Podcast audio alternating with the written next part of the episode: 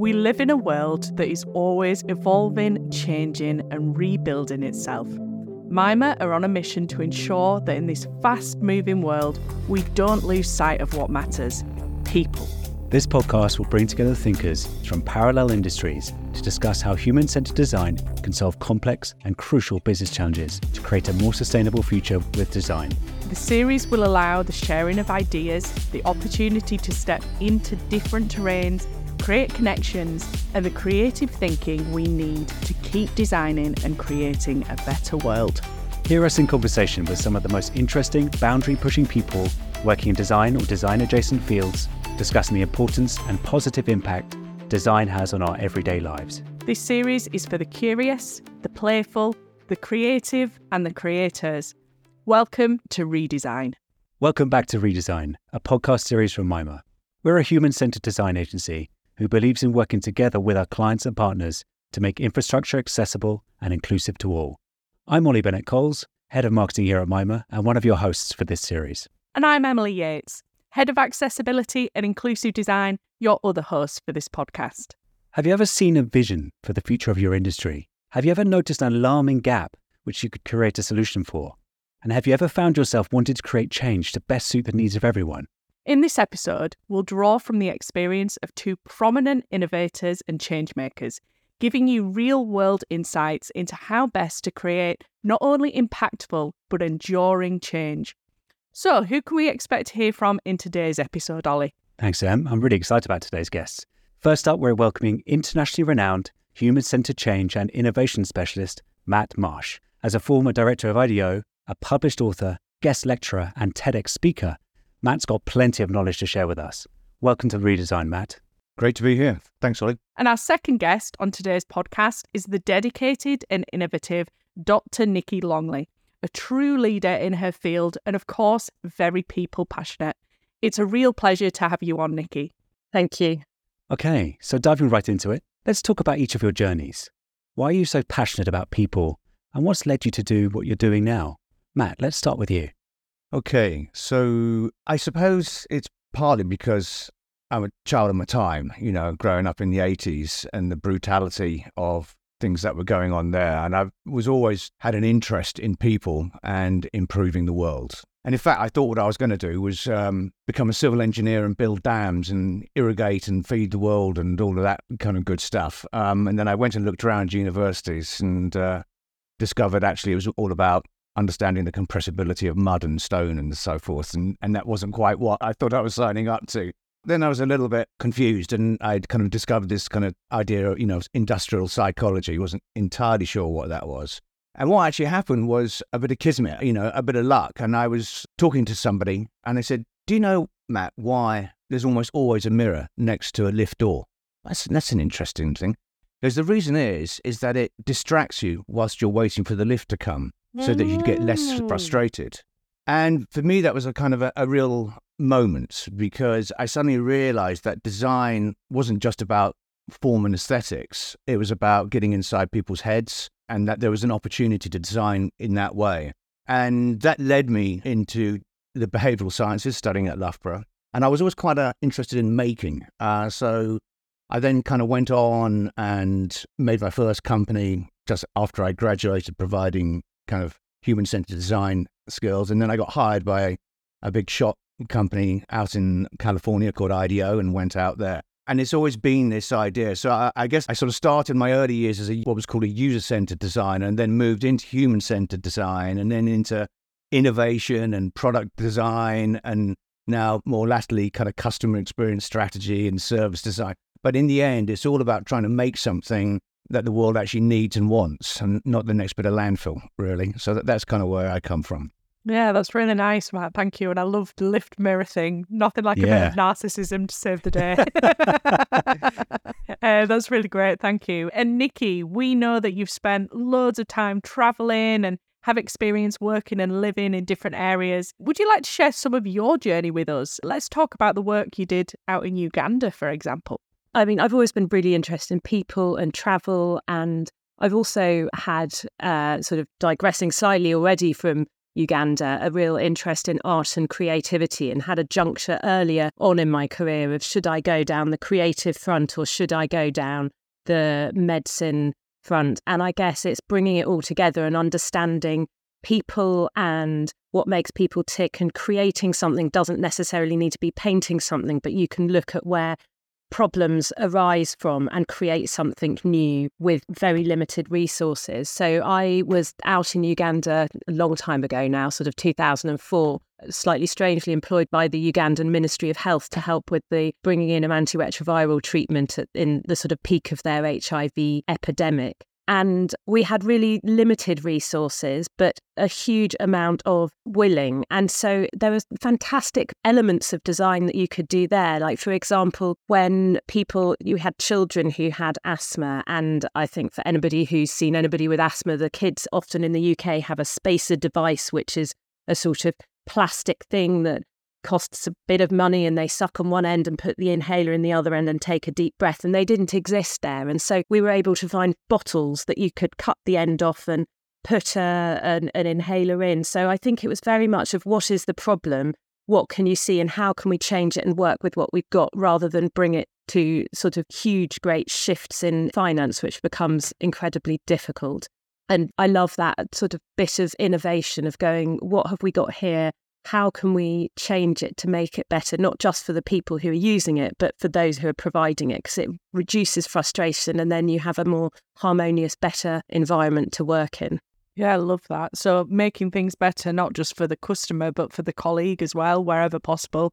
And you did some work out in South America as well, didn't you? Could you tell us a little bit about that? I mean, South America was uh, that was a very sort of little uh, stint. You know, I take opportunities to travel with work when I can, and so I did an expedition medicine thing for a while. I was looking after a bunch of gap year students in the Amazon jungle. And actually, the company that we went out with and I supported as a medic, but got very involved with the work out there, were employed by the Guyanese Amerindian population because a big road had been built between Guyana and Brazil and there was a lot of deforestation going on. And the Amerindian communities that had been previously very isolated from the outside world suddenly had a big road coming down. And they were completely rightly, a lot of their young were being exposed to new technologies. There were drugs coming through, and they wanted to protect their infrastructure, but also be able to grow with that and work with a sort of eco tourist trade. So we were building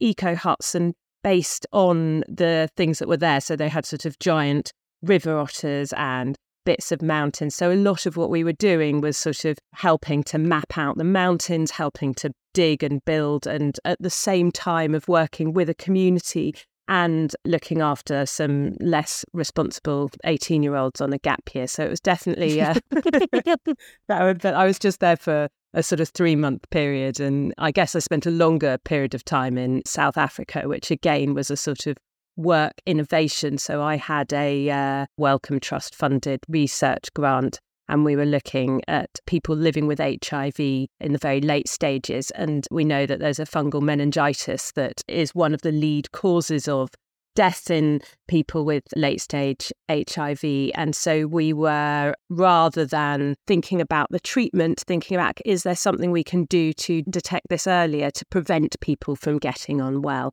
So I was working in communities there and helping to identify earlier diagnosis and making sure that we again a lot of this sort of feedback of people you're working with and people you're working for and one of the things was, which wasn't my project, but I was massively inspired by, was to try and reduce the transmission between mothers and children rather than having external healthcare workers. There was a big program called Mothers to Mothers, which whereby you trained up peers who were living with HIV to talk to the community about the transmission to prevent onward transmission and real empowerment. And I think it's that that has sort of led a lot into the work that I'm doing now that I think we'll probably talk about later. Just that inspiration of going, it shouldn't be those from the outside imposing ideas, but really working with people where the problem is to go, how can we find a solution to this? Amazing. Wow. Um, inspirational stuff. Thank you, Nicky. Matt, with so much experience, Could you give us a little glimpse into your role today? Do you find it's always the same or is it different depending on the client you're working with? And can you give us an idea of what your day to day looks like? Well, in a word, I think every client is pretty unique, actually. You're out there trying to help someone do their next new thing. Just building on what Nicky was saying, you know, is that you're trying to mitigate the unintended consequences of the march of progress. And it's always really hard to know what might happen, you know, like like you were saying about the road being built and, you know, the consequences that happen. And I think the beauty of human centered design in terms of thinking about people in the broadest sense, but also looking at the detail of it, is to try to think through. Um, you know, there's a big conversation at the moment surrounding is it human centered design or planet centered design? For me, it's always been inextricably linked personally, you know, going all the way back. So, yeah, I think each client is different. It has different personalities, different egos, different challenges. And if you're dealing with different clients, then your day's extremely varied. So, you know, try to get my ducks in a row, figure out my diary, prepare, and, uh, you know, think things through and, and then roll with it and then figure out what happened at the end of the day. Thanks, Matt. And Nicky, similar question for you. What does your day to day life look like? We know that you're both an academic and a clinician. So, how do you wear those two hats? Well, I think there's never enough time for anything. And I think when you sort of chuck three children into it as well and uh, various other bits and pieces, I feel like I'm constantly spinning lots of plates. But I think that's also, you know, my day is never boring and it is exciting. I have a really flexible workplace and work people. So we all work very hard, but we all really look after each other, I would say, actually. I'm very lucky with that. So I'm, my split is nominally 40, 60 academic, clinical, with lots of sort of service development time in. But very rarely do I have a fixed day that is one thing. And it's more sort of managing things as they come along and trying to carve out. So I've got a lot of teaching on at the moment with various courses. And, you know, as always sort of trying to write up papers and do things like that. But also, then there's the clinical side and the clinical service. And a lot of that is managing the people that I'm working with, as well as looking after the patients directly.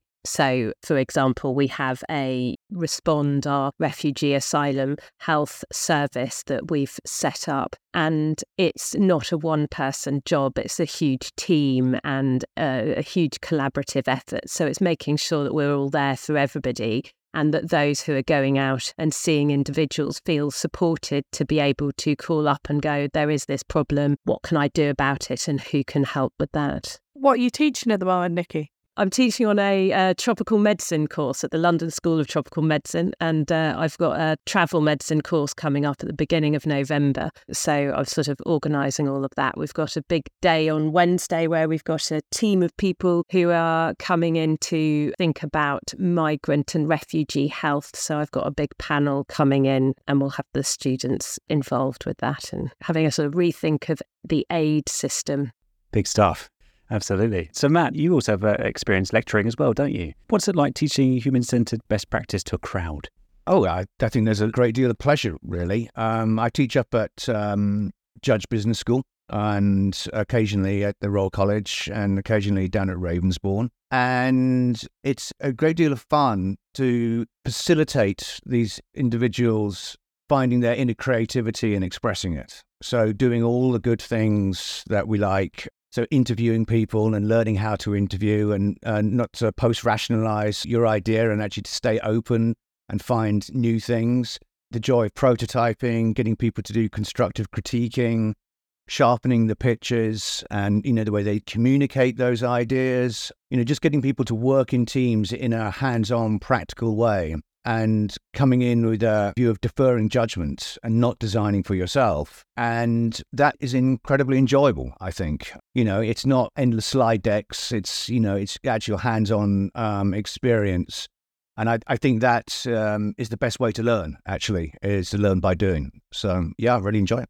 Amazing. Uh, Nicky, talk a little bit more about teaching a human centered best practice to a crowd. How do you find that? Yeah, I mean, completely. I think I'd like to really reiterate some of the things Matt's saying. I think sitting and listening to didactic lectures, people just fall asleep. So you have there are a certain number of facts that people have to get in, but I try to do it in a practical case-based way and give people a problem to think about or a clinical scenario to think about and then pull it apart and try to make the audience do the work. So as well as having some sort of lectures and even in the lectures I tried to bring everybody into it. We tried to do more small group sessions and really get them to think and turn things on their head. And so, you know, sort of this session that we're setting up on Wednesday, rather than doing two one hour lectures, I've got a panel of five experts coming in from globally who've got experience around different sort of elements of migration and migrant health. And I'm getting them to do just 10 minutes of why they're the expert and then trying to really turn the teaching on its head. So to get the students to ask questions, having given them problems before. And I think otherwise you sit there and you don't get that spark. I think what you want in your students is that spark and trying to get them to learn to think and go, well, what are the problems and how can we solve that? And is the way that we've been doing it forever the only way, or are there other things? And of course, there's some of the things that we've done forever are good, but some of them, life has changed and moved on. Yeah, love that idea of learning by doing and giving a problem to find a solution for and giving some ownership over asking questions and finding out answers. We've recently been working with Ravensbourne as well, Matt, to um, deliver a bit of a designing for disability module and specifically focusing on the Fixperts program and uh, allowing people to find somebody that they want to design a solution for, getting to know them, building curiosity and empathy in finding that solution. That's really great. Delving into uh, so next to the projects that you've uh, created that kind of impactful change through, Matt, would you like to highlight a piece of work where you're creating that positive change? And maybe can you shed some light on some of the challenges, learning, and insights from that project? Okay. Well, the first one I want to talk about goes back a little while, but it's uh, back to around 2009, actually, which is a long while ago. And it was um, for the Science Museum. And the challenge was how to curate a completely new kind of visitor experience for people visiting the Science Museum. And it was about their permanent exhibition on climate change, which was interesting in itself because most of the stuff in the Science Museum has caused climate change. So there's a kind of an, an, an, immediate intriguing contradiction going on there. You know, the thing is, what sort of visitor experience would be attractive to visitors who had come to see cars and spaceships and locomotives, etc. You know, so we took a kind of people centered approach. I mean, the first thing we did, obviously, is we did a bit of benchmarking, what had been tried elsewhere what worked, what hadn't, and why. And then we kind of took a look at analyzing who actually came to the Science Museum or the reasons why they came to the Science Museum. And it was quite interesting because really they described their visitors in three ways either kids coming as part of a school trip, younger ones, tourists who were visiting London. It's free to visit the Science Museum. And last, grandparents bringing their grandchildren. Now, of course, those descriptions of the types of visitors wasn't going to help us one iota in terms of moving forward. So we needed to find a new way to describe the intended audience so that we could actually design something that was going to work for the needs of the people. And what we did is that we brought together, you know, scientists, graphic designers, service designers, subject matter experts, curators. So, you know, classic, again, approach of bringing disparate views together so that you're going broad. And what we did with those people is, first of all, really try to redefine what the uh, problem statement was, you know, what the unmet needs were, then translate those into kind of sketch personas so that, again, we're not designing for ourselves to help inform us. Then going into the ideation approach, refinement, testing, and finally coming up with a concept and proposition. And we needed to do more than just design the actual physicality. You know, we have to design the attraction experience. What's going to encourage people to come in? As well as the actual use experience itself, of course. And what we discovered was that there were really three different types of audience for this permanent exhibition on climate change. The first lot, one, are people who are really there to look at all the other cool stuff and who would be visiting the exhibition as a bit of an afterthought. Let's call it how it is. The second lot were people who already had some interest in climate change and wanted to discover how the evidence and science had changed or evolved since they last looked at it. So a very different user group. And then the third kind of audience, as it were, were those who actually been really quite deeply engaged in the climate change conversation and wanted an opportunity to get involved. So the final concept that we came up to had to accommodate all three types of audience. And what we did is that we designed a circular format with diagonal crosswalks across it. In the center were the big aha type exhibits. And this was really the, the part of the experience what was designed for the first group was like, okay, I've seen some space rockets. I'll, I'll go and have a quick look in there and I'll be in and out quite quickly. And then around the circular layout, we then wanted to design some stuff for, you know, the more in-depth experience. So you could go down deep and then they would circle around the exhibition for a more of a deep dive into the content. And then finally, interspersed within this circle and at the entrance and the exit were opportunities to join an online experience, a place where they could actually contribute their knowledge and experience. So we're working at three different levels of degrees of engagement. And these online experience, you know, came in two forms, a game called Risk and a community of practice. And it was pretty successful. So this is some of the data from the first year. The gallery received over 730,000 visitors in its first year, far exceeding its 400,000 target. The gallery was visited by international visitors, including Al Gore, Chinese ambassador, delegation of MPs, all sorts of folks. And all of them were really interested in how the museum has successfully communicated this complex issue. So, another good practice learn from others, don't reinvent the wheel. Evaluation, visitors described it as interesting, nearly 90%, enjoyable, 80%, and educational, over 75%. But one of the interesting ones for me was that 70% of participants stated they discussed their experience with someone else after their visit. So this is, you know, creating the promotion advocate experience that goes beyond the actual moment. The game appeared apparently on over 1,300 websites and was played over 3.3 million times.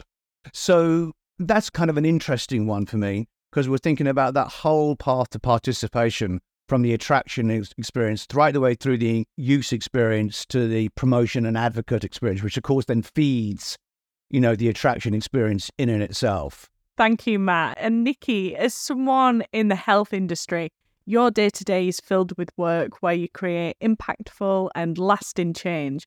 Could you tell us a bit more about the project you created with your colleagues, giving NHS access to refugees and those seeking asylum?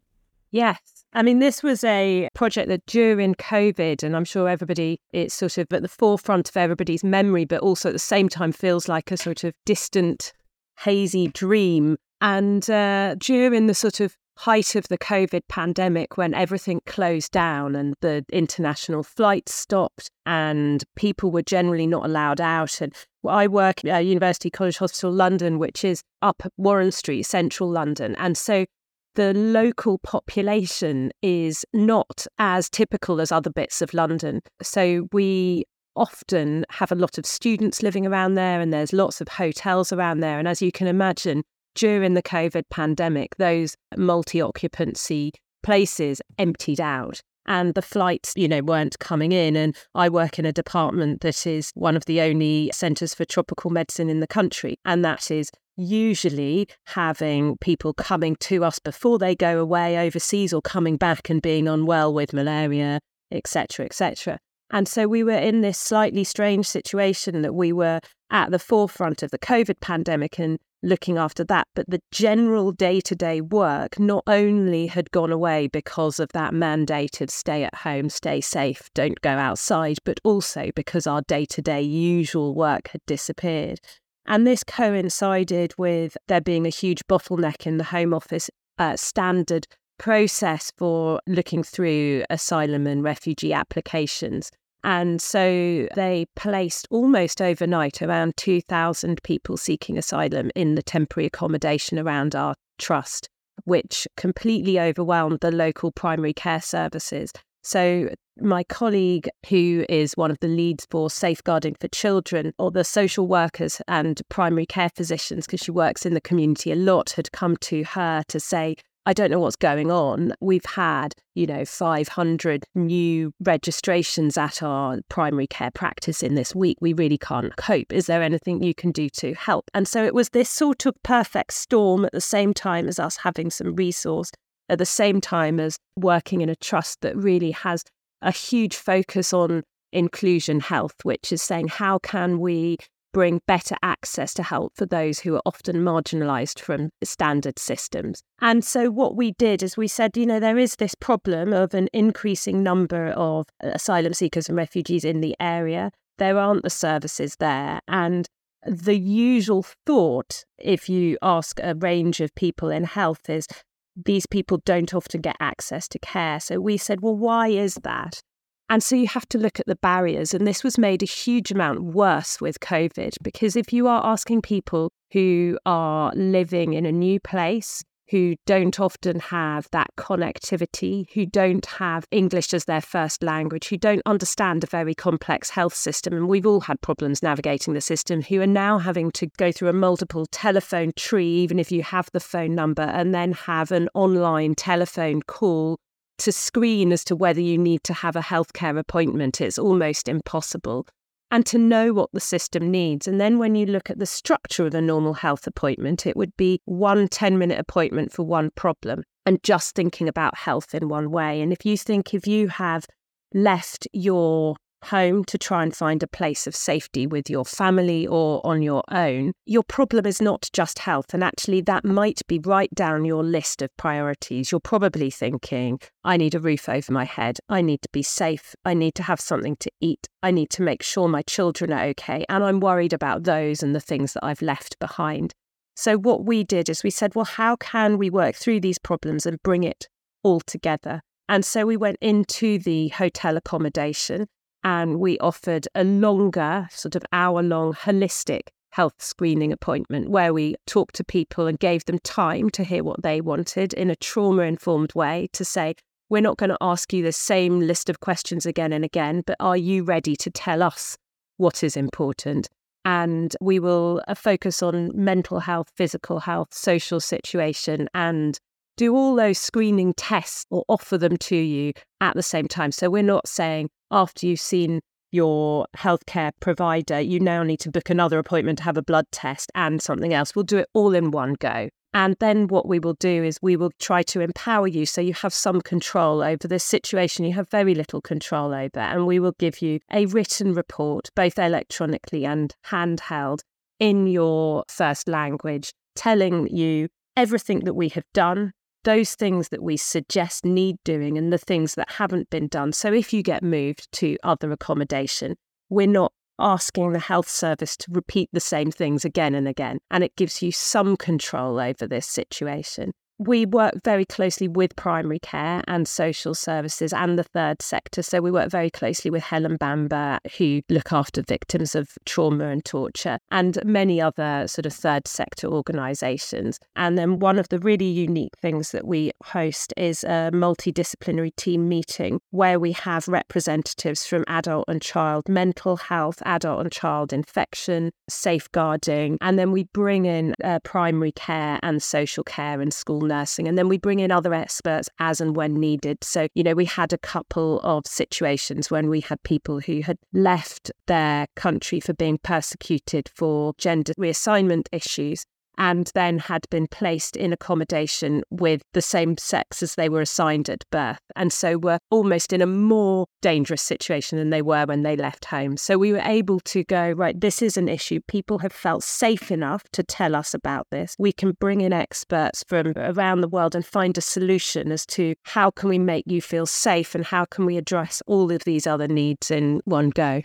I'm just being blown away by Nicky and the approach that she's taking to you know the work that they're doing, which is so much sensitivity, so much empathy, so much understanding the context and how if you don't think that way, you just don't come up with the right solution. And warms my heart to hear about that work. So it's just fantastic. Thanks, Matt. It sounds like such an innovative and change and solution focused project as well. And it'd be really good to know if there was any insights from that that have led to change in other things that you do or focus on. It's a model that is replicable for any situation. I mean, really. I think the difficulty is that we are working in a way that is very difficult to break old structures down. So, everybody we talk to is hugely supportive. Our trust is hugely supportive.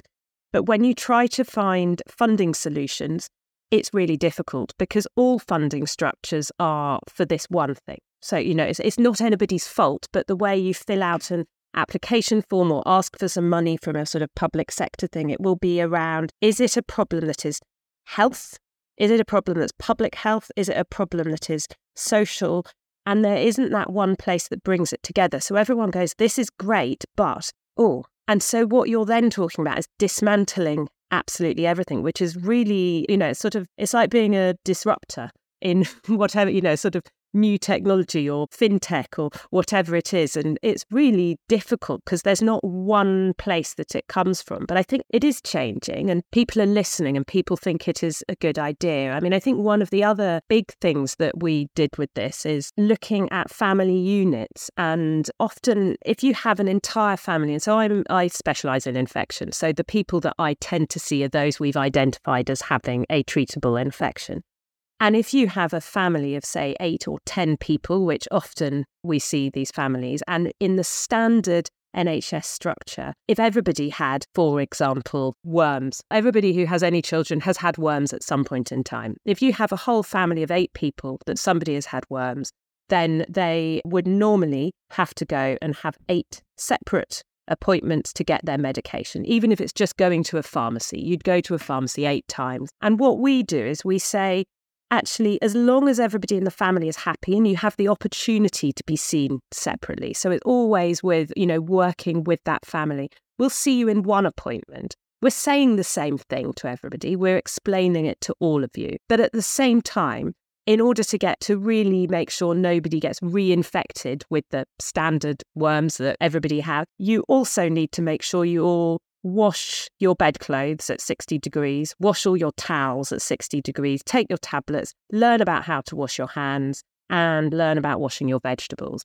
If you tell one person and treat them on one day, and then you get everybody dotted in as to when they can take certain amount of time off work, this process just goes on and on forever. If you see everybody in one appointment, you're all feeling like you're part of it. There's no blame attached to anybody. And that whole washing and education cycle happens in one go and it's much more likely to work so it's hugely more effective and everybody feels happier for it and as healthcare providers, you can have two of you in the appointment. So somebody can distract the children and someone else can do the talking or the typing, which also makes it more efficient. And you sort of come out of it going, it feels like this is a win win situation to everybody. But what's really difficult is then when you go to the sort of funding and the structure, it's like, well, where does the money for that appointment go to? Which department? What from? And that's where it's really difficult to tie it all together. But it, you know, it will change. It just takes time and it takes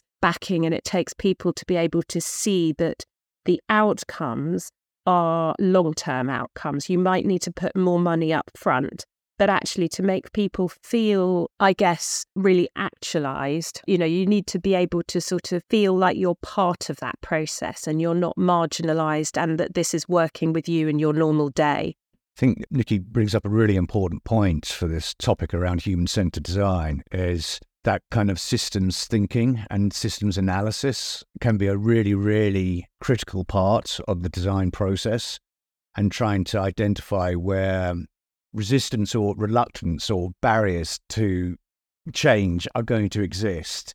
And far better to have an understanding of where those challenges might lie at the beginning of the process rather than to leave them out to the end and then find out, oh, so and so can't figure out the way to fund doing this in a much more efficient way. So I, I just echo what uh, Nicky's been talking about there in terms of the breadth of thinking that you need to bring to solving these somewhat intractable problems. Absolutely. And on that note, Matt, you've got your own experience in the health sector um, with your gestational diabetes project.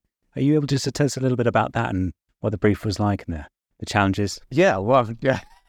in for a penny, in for a pound. uh, yeah, I mean, you know, I mean, healthcare, you know, is just one of the most rewarding places to operate in. So this is a story around reinventing the diagnosis of diabetes, whether it's diagnosing diabetes in middle aged people, pre diabetes, or during pregnancy. The old way is incredibly inconvenient. You have to fast overnight, get up in the morning, no coffee, can't have a smoke, can't eat anything. Then you've got to go into your appointment at your various healthcare location, which means, you know, for a lot of us getting on a bus, you're hungry, you might have the children to look after The appointment might not be until 11 o'clock or something. Uh, you've got to take time off work. Um, you tip up, you take a blood sample, you take a glucose drink, you wait for two hours, and then you take another blood sample and you see how the uh, sugar has been metabolized in that area. You know, then you're told, okay, now you can go and have something to eat. So it's just like, so for pre-diabetes, of course, because you're not necessarily certain that you're that ill, you just don't bother, right? So you just miss loads of people. And, you know, it can take some time before your blood samples are sent off to get analyzed. And so the quality of the results aren't so good. So it, all in all, it, it's a bit of a faff, quite honestly. So a brilliant inventor, a guy called James Jackson, and he founded a company called Diagnostics, came up with a way of making it technically possible for someone to perform the test in their own homes. Okay, fine. But the challenge was how to design something people would actually want to use and could use on their own, in their own home, and get it right first time. Because if you get it wrong, people are pretty reluctant to go around the block again. So, you know, and you've got to bear in mind, most people who don't have diabetes uh, have never experienced pricking themselves with a, you know, a finger pricker. Fasting overnight, doing one of those, or placing the blood drop in the right place and the right time and performing the test. So, with this one, uh, we started with user research, of course, as you would, in people's homes to understand where the kind of usability and uh, adoption challenges might lie. Then we actually went through a really comprehensive prototyping phase. And but by comprehensive, I mean I reckon that we must have gone through around 40 different prototypes. I mean, quick and dirty prototypes, but using different color, different text, different language, different presentation methods until we actually got it right. And of course, we tested and involved end users, nurses, diabetes experts, other health practitioners along the way. And then eventually, the solution we came up with was a, a small rectangular device about an inch wide and about 11 inches long. That was important because it needed to go through a letter box to be delivered to people. And inside it were two blood sensors, a timer, a data strip that could be detached and either posted back because you can't put blood contaminated products in the post. So it's a detachable data stick, but you could also scan it with your mobile phone as well. So if you want to use the mobile phone, there's a back route. And in addition, in the kit, there were the instructions booklet, a sugary drink, and some finger prickers. So everything was there. And the advantage is, is that this means that people not only can do it at home, they don't have to do all that traipsing in, into the hospital, but they can choose whether to do it on a Saturday or Sunday or a day that they've got it off or a day when if you have a partner, they can take you know the older children to school or whatever it is. So it introduces a whole level of flexibility so that the test fits around people, real lives, rather than forcing people to change their lives to fit around an existing system. So going back to the comment you were making a minute ago, Nicky, about system. So once we got to this point, what we did is that we went into formal trials. And of course, we did not test it ourselves because there's always a tendency to be maybe a little bit generous with your results if you test your own idea. So we made sure that we gave it to somebody independent. And we did 400 people, um, aged between 14 and 17. And we scored 100% usability on it, which is kind of unheard of. I mean, everybody did it right. Very proud of that. And then sitting around the actual diagnostic device, you know, we also made short animated videos that people could watch beforehand that gave them a sense of preview about what to expect. We made good quality instruction booklets with proper photos in it so people could actually see exactly what they needed to do and with short instructional bullets like do this, do this, wait for this, do this, do this, right? And finally, we used icons on the device which we were inspired by the sorts of icons that are on flight safety cards. So again, to give people another clue. So you, you've got three levels of information design there. You've got the animated videos, you've got the instruction booklet, which you could read beforehand and using it. And then you had the actual in use kind of graphics. So, you know, again, that kind of human centered design is about extending out, not just thinking about the product or in the moment, but what happens beforehand, what happens after. And that's the way that you end up with a really, really winning design, I think.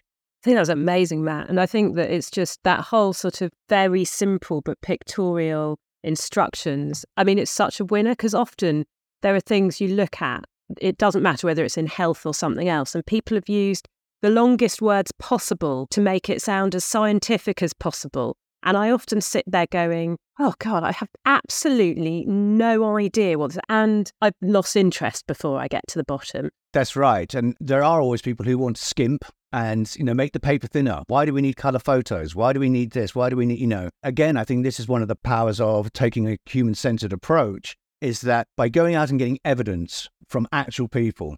So instead of saying well i don't think the language is very good. Look we went out and we showed it to 20 people 19 of them had no idea what we were talking about Yeah.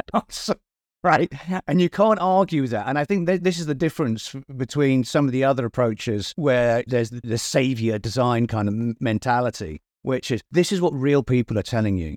You can't kind of ignore it. And this is why it's worth upping the print quality because the low print quality doesn't work as well.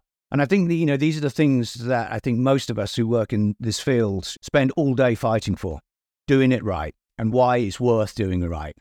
Totally. And I think that was actually one of the things that we really found with our project as well was that we invested in the data. So, not just the sort of hard numbers of collecting the data, but also that sort of going out and talking to people and saying what is important to you. And lots of people don't. You know, they might come up with the same thing at the end, but they haven't got those numbers down. So they can't then go back to funders or to the people and say, look, I've got it written here. What is important to everybody is to be close to where they live, and to give them time to speak and to feel listened to. And look, you know, when we're saying we wanted to do all of these additional tests, we can show you that we found that over 50% of people, these tests became positive. Therefore, it is worth investing in it because we're picking up people you wouldn't have done otherwise. Whereas if you just go, I think, no one's going to listen to you. And you also don't know. And then it's going back and going, right, how can we tweak this? And it doesn't matter if you're designing a pen or a ruler or a health system or a new place in the Science Museum. I think it's just that whole feedback. It's uh, really important. Exactly. So we touched upon fascinating projects from both of you. Matt, in your line of work as a consultant, you must have seen how multiple organizations across vastly different sectors operate. From your perspective, what are some of the challenges that persist across all those industries when it comes to human centered design? And it's a double question here, but can you tell us a little bit about your recent focus shift to human centered change? What does that mean and how does it differ?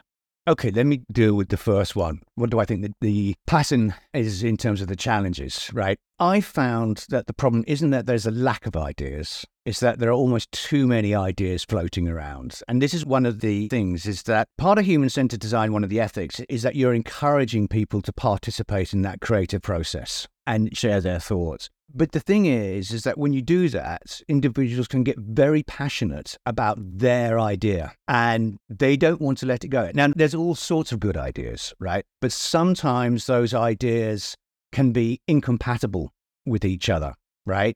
And if you try and just kind of do all of them, you end up with confusing mediocrity.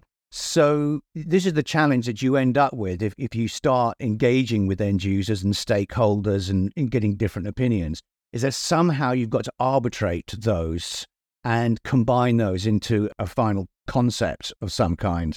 And just ignoring and trying to shut them down doesn't work because those people then feel alienated, like, well, they asked my opinion, you know, and they've just ignored me. So they tend to kind of withdraw out of the process and you need them in for the long time. And so somehow you need to surface and then arbitrate these different viewpoints and somehow persuade everyone to align around one really strong direction. And again, you know, there are various techniques for doing this. And again, going out and getting good evidence and, and seeing, you know, what works and what is confusing. So in the end, we have to neutralize two things. Uh, the first one is designing for yourself, and that can be in the broader teams and other stakeholders as well. Look, you're not the end user in this thing, okay? We're all trying to work towards a different thing. And then the other thing is, to be honest, is to kill the ego, which does surface its head when you're making the next new thing. And it does raise passions in people. So for me, I think that's one of the things that, that's a reoccurring challenge in everything. The second question you asked me was about where does human centered design and human centered change collide? In the end, I've become fascinated about why so many transformation, modernization programs fail. And the numbers are horrendous. At best, it's three in 10, or even lower than that, you know, 5% are reported as having been successful and they end up stalling, right? And these are the people who lead these organizations. And my take on it is that there's this thing out there which is known as aversion to change. There's lots of good reasons why people don't want new things to come along, very human reasons. Uh, you're asking people to change the way that they have been doing it for years. Change often means a lack of seniority, influence, budget, having to change your teams and, and so forth. So there's lots of very, very human, visceral reactions to this desire to kind of improve things. Um, and it goes back to, you know, Nicky uh, saying earlier, you know, the unintended consequences of, you know, kind of bringing in the next new thing. And so I think this resistance and reluctance to change are often kept hidden because you kind of can't politically say, oh, I don't want to modernize, I don't want to transform, I don't want, especially at senior management and system level thinking. So the sharing thing, given that I come from a world of product service innovation, was what we used to call latent needs, the hidden, the unmet needs that are out there. And I think that's where the similarity in uh, human centered or what I call people shaped change is, is that these are hidden human traits that need to be revealed and then you need to design an intervention which moves those people from being blockers into advocates and promoters of it.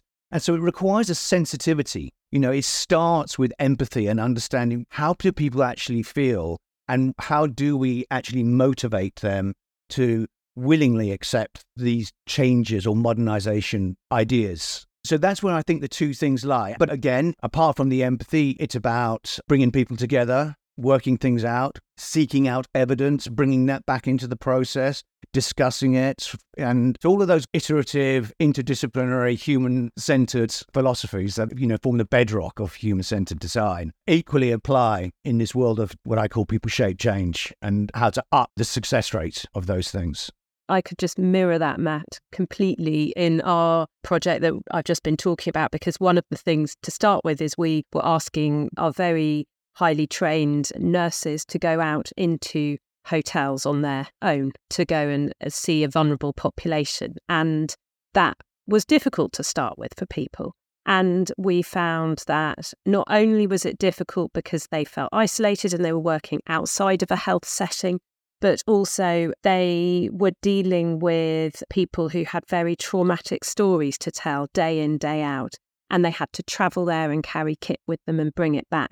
So, you know, we spent a long time working with our staff to say, well, what will make this better for you as well? And so there were enormous discussions around label printers, which sound ridiculous, but that was the one thing that was really hard because when they had to go and take blood samples out there, we needed to find a way for a label printer that's in a hospital to be able to work in some capacity and you know involve just a change of the booking process basically so that they could go there already with the labels so they weren't having to do two journeys backwards and forwards but also that we gave them enough time afterwards so a we buddied them up with somebody and it didn't matter who that was but they weren't on their own so they felt that they were in this journey together to solve these problems and that they then had enough time after having the face to face appointments to have a day where they could be in the office with other people to reflect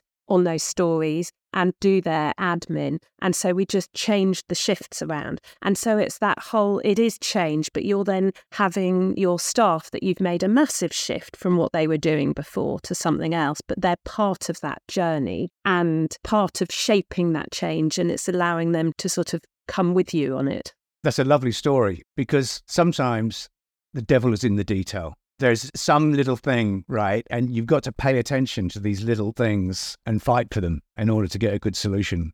And I think it's also reflecting on yourself. We all know that there are times when you feel uncomfortable and you put your heckles up and you sit and go, what is it about that? You know, what is it? You know, I like new things, I like innovation, but I like to know it's going to happen, right? You know, so I've sort of done a lot of reflecting, going, I don't mind if I do something different every day of the week, but I like to know roughly when's that going to happen or where's my stability. And I think that's a, some people are less flexible and find it harder. So I think you've got to always sort of take a step back and go, what is it that is making that person feel uncomfortable right now and is coming out as being obstructive. And if you can get to the root of that, then there are ways of getting to the end point that might be a slightly more sort of not a direct route, but you can get to the end point in the way. Yeah, absolutely. And really love what both of you said there. It's almost like a famous phrase in the design world, isn't it? That the most dangerous thing that you can say is we've always done it this way. But actually, that's not quite true. As you were saying, Matt, it's a very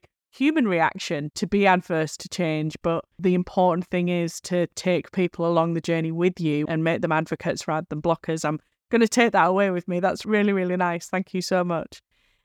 So, moving on to a very final question. Thank you both so much for going into such detail about everything. We've learned so much, and I'm sure that people listening to this will as well. But I'd just like to ask you, what would you both like to work on next? And Nicky, shall we start with you?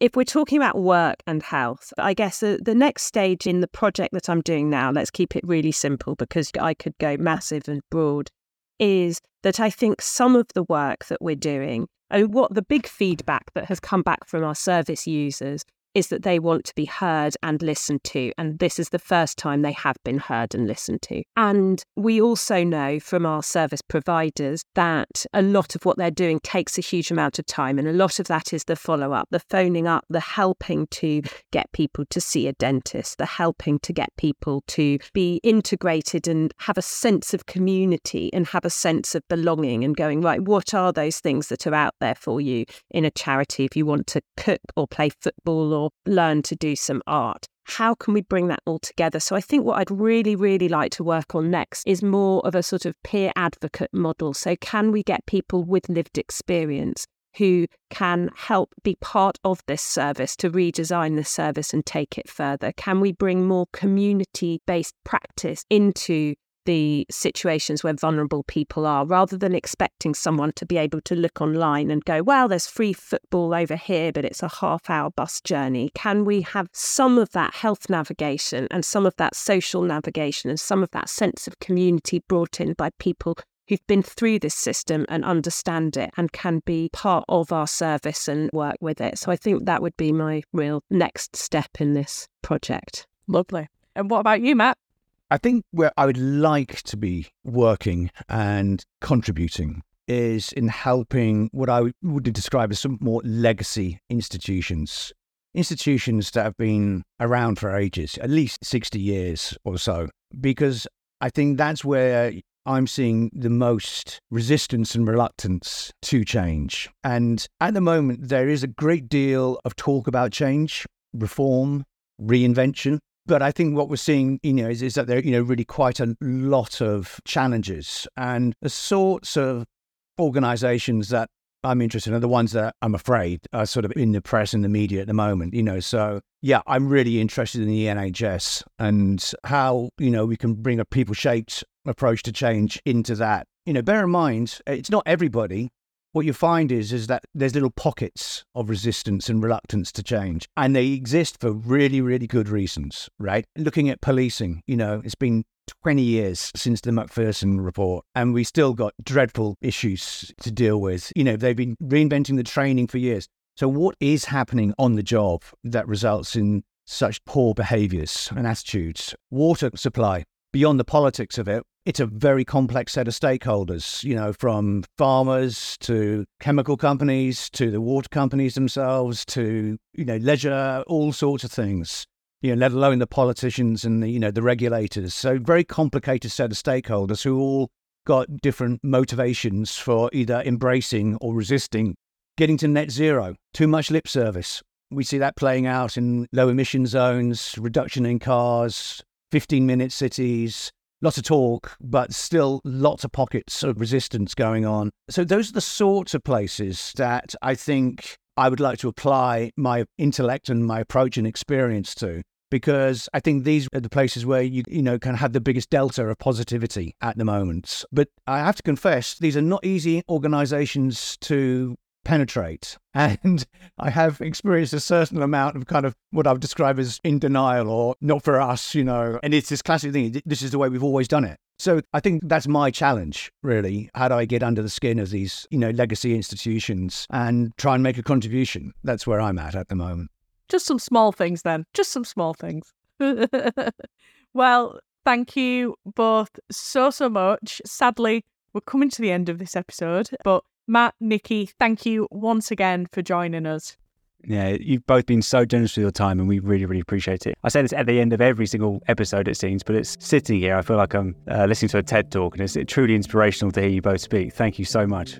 My pleasure, and it's great to hear about Nicky's work. Really inspirational. Thank you. Yeah, and Matt, yours as well. And to all of our listeners out there, thank you so much for tuning in. We hope you've enjoyed all the conversation and have gained some fresh new insights. Please head over to our website, mimagroup.com, for more information on our work, or if you'd like to reach out to see how we can help you and your organisation on your next project. And once again, I'm Emily Yates. And I'm Ollie Bennett Coles, and this has been The Redesign from Mima. Be sure to subscribe to all our future podcasts wherever you may get them, and we'll see you on the next one.